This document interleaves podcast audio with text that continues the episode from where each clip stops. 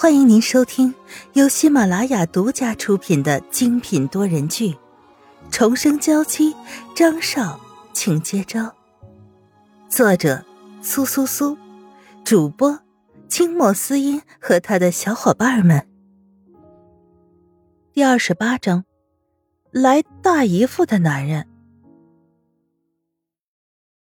许是这份开心表现的太明显了。就连晚上回来的张云浩都察觉了。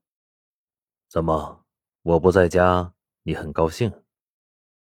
张云浩挑眉看着沈曼玉，今天他的心情也挺不错的，解决了一个大问题。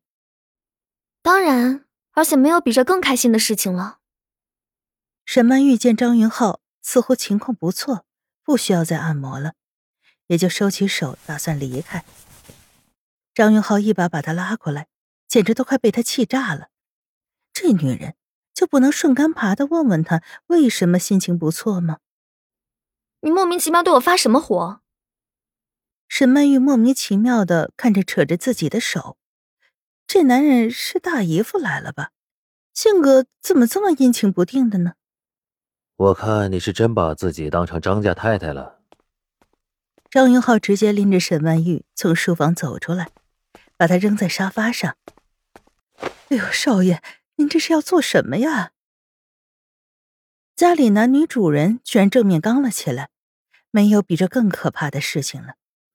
没你的事，你去做的事儿就好。沈曼玉也朝刘姨点点头。现在的张云浩，反正不会杀了他。刘姨实在是不放心，可又不敢忤逆张云浩的话，只能一步三回头的回到了厨房。怎么，你又想到了什么好法子惩罚我吗？当然不是。张云浩又勾住了沈曼玉的下巴，从这个角度看这个女人倔强的样子，他的心里总是有一种奇怪的感觉。我只发现了一个比较适合你的职位，你就当我的助理吧。要是做不好，别的惩罚随你选择，晒太阳、水淹、关禁闭，反正我只要不弄死你就没问题。这些惩罚每说出来一个，沈曼玉的身体就抖一下。她可以确定，张云浩绝对做得出这些事情。这不是要找助理，这是要在逼他做助理。见到沈曼玉害怕的小模样，张云浩的心情又好起来了。我是很开明的，你当然可以选择不做助理。我做。沈曼玉咬牙切齿的看着张云浩。这个变态的男人，一天不折磨他就全身难受。这才怪！其实我要你做的事情也很简单，工作上的事情已经有公司那边的助理负责了，你主要负责生活上的事儿，行程安排、一日三餐的安排等一系列的事情，具体事情具体解决。我觉得你只是要找一个管家婆而已。如果你一定要觉得自己是个婆子。我也就勉为其难的接受你的说法。沈曼玉的拳头已经捏紧，随时准备打出去。士可杀不可辱。张云浩早就一闪身回到书房里，拿出一大摞的文件。肖助理，这是南郊那边那块地的收购计划。我今天比较累，就先交给你了。回到书房门口，又转过头来看着沈曼玉。哎，我都忘了你能力有限了。这样，反正内容你也看不懂，不会有什么想法，你就检查一下错别字就可以了。不理会沈曼玉气得发紫的脸，他心情大好的继续回去休息了。被鄙视的沈曼玉怒火中烧，在那里站了半天，还是选择抱着文件回到了自己的房间。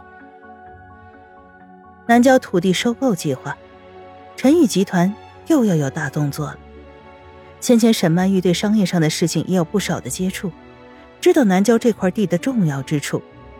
不过，邓伯仓在很久以前就盯上了这块地，要是被张云浩抢了，肯定是气得不轻。沈曼玉心里对张云浩的不满就这样稍稍的减少了一点。整个规划看下来，沈曼玉更了解了陈宇集团可以做得这么好，在短短数年内快速的崛起。成为业界黑马的原因，因为他们的老板张云浩简直就是一个商业天才。他原本想挑出几处错误，让张云浩不敢低看自己，可从头至尾看下来，找不到任何纰漏，就连错别字也只是一些输入法引起的问题。看来他能做的，就真的只有检查错别字而已。等他醒过来的时候，天已经大亮，桌上的规划不见了，身上也盖了件薄薄的被子。第一天做助理就睡懒觉。这样好像不太负责任了。刘姨，快帮我准备一下，我要出门。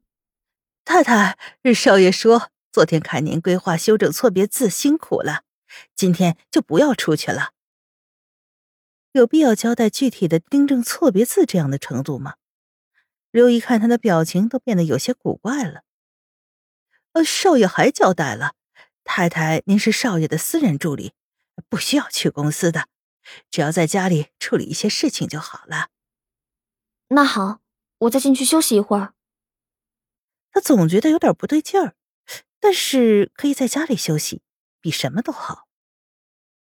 啊，对了，太太，少爷还特意交代了，您的手机一定要保持二十四小时开机状态，不管在什么时候，他都要找得到你。知道了，只要不在他睡觉的时候打扰他就好了。事实证明，不能随便立这样的 flag。一阵铃声，直接把在外度假、欣赏美妙风景的沈曼玉给吵了回来。看到来电显示，长吸了两口气，让自己听上去态度好一点。张云浩，有什么事吗？没事儿。不到三秒，电话挂了。Oh my god，这都是些什么鬼？特意打回电话，只说一句没事。沈曼玉不知道张云浩是受到了邓伯苍的威胁，怕邓伯苍对他下手，才特意打电话来询问他的状态的。沈曼玉只是更加确信了自己现在是在跟一个脾气古怪的老板，而且他还挣脱不了，因为这老板实力很强，两人又恰好有同样的敌人，在张云浩的帮助下。可以极大的提高复仇的成功率，比如这次成功的抢走了邓伯仓十拿九稳的地，只是被这么一闹，就算再困也没有一点睡意了。沈曼玉觉得自己就是被困在这里，却又不能脱离这里，很是无奈。或许只有弹钢琴，才可以慰藉他不知道要如何自食的心。和张云浩这样对抗相处，他总是落于下风，很累。却又不知道什么时候是个头。和妈妈白凤珍的关系是变好了，可总是保持着很客气的关系。明明知道一切，却不能说出口。虽然时间过去了，可这些压在他心上越来越重，从来都没有变轻过。他想用张云浩的力量为自己报仇，可张云浩又何尝不只是把他当成一个玩物呢？听众朋友，本集播讲完毕，更多精彩，敬请订阅收听。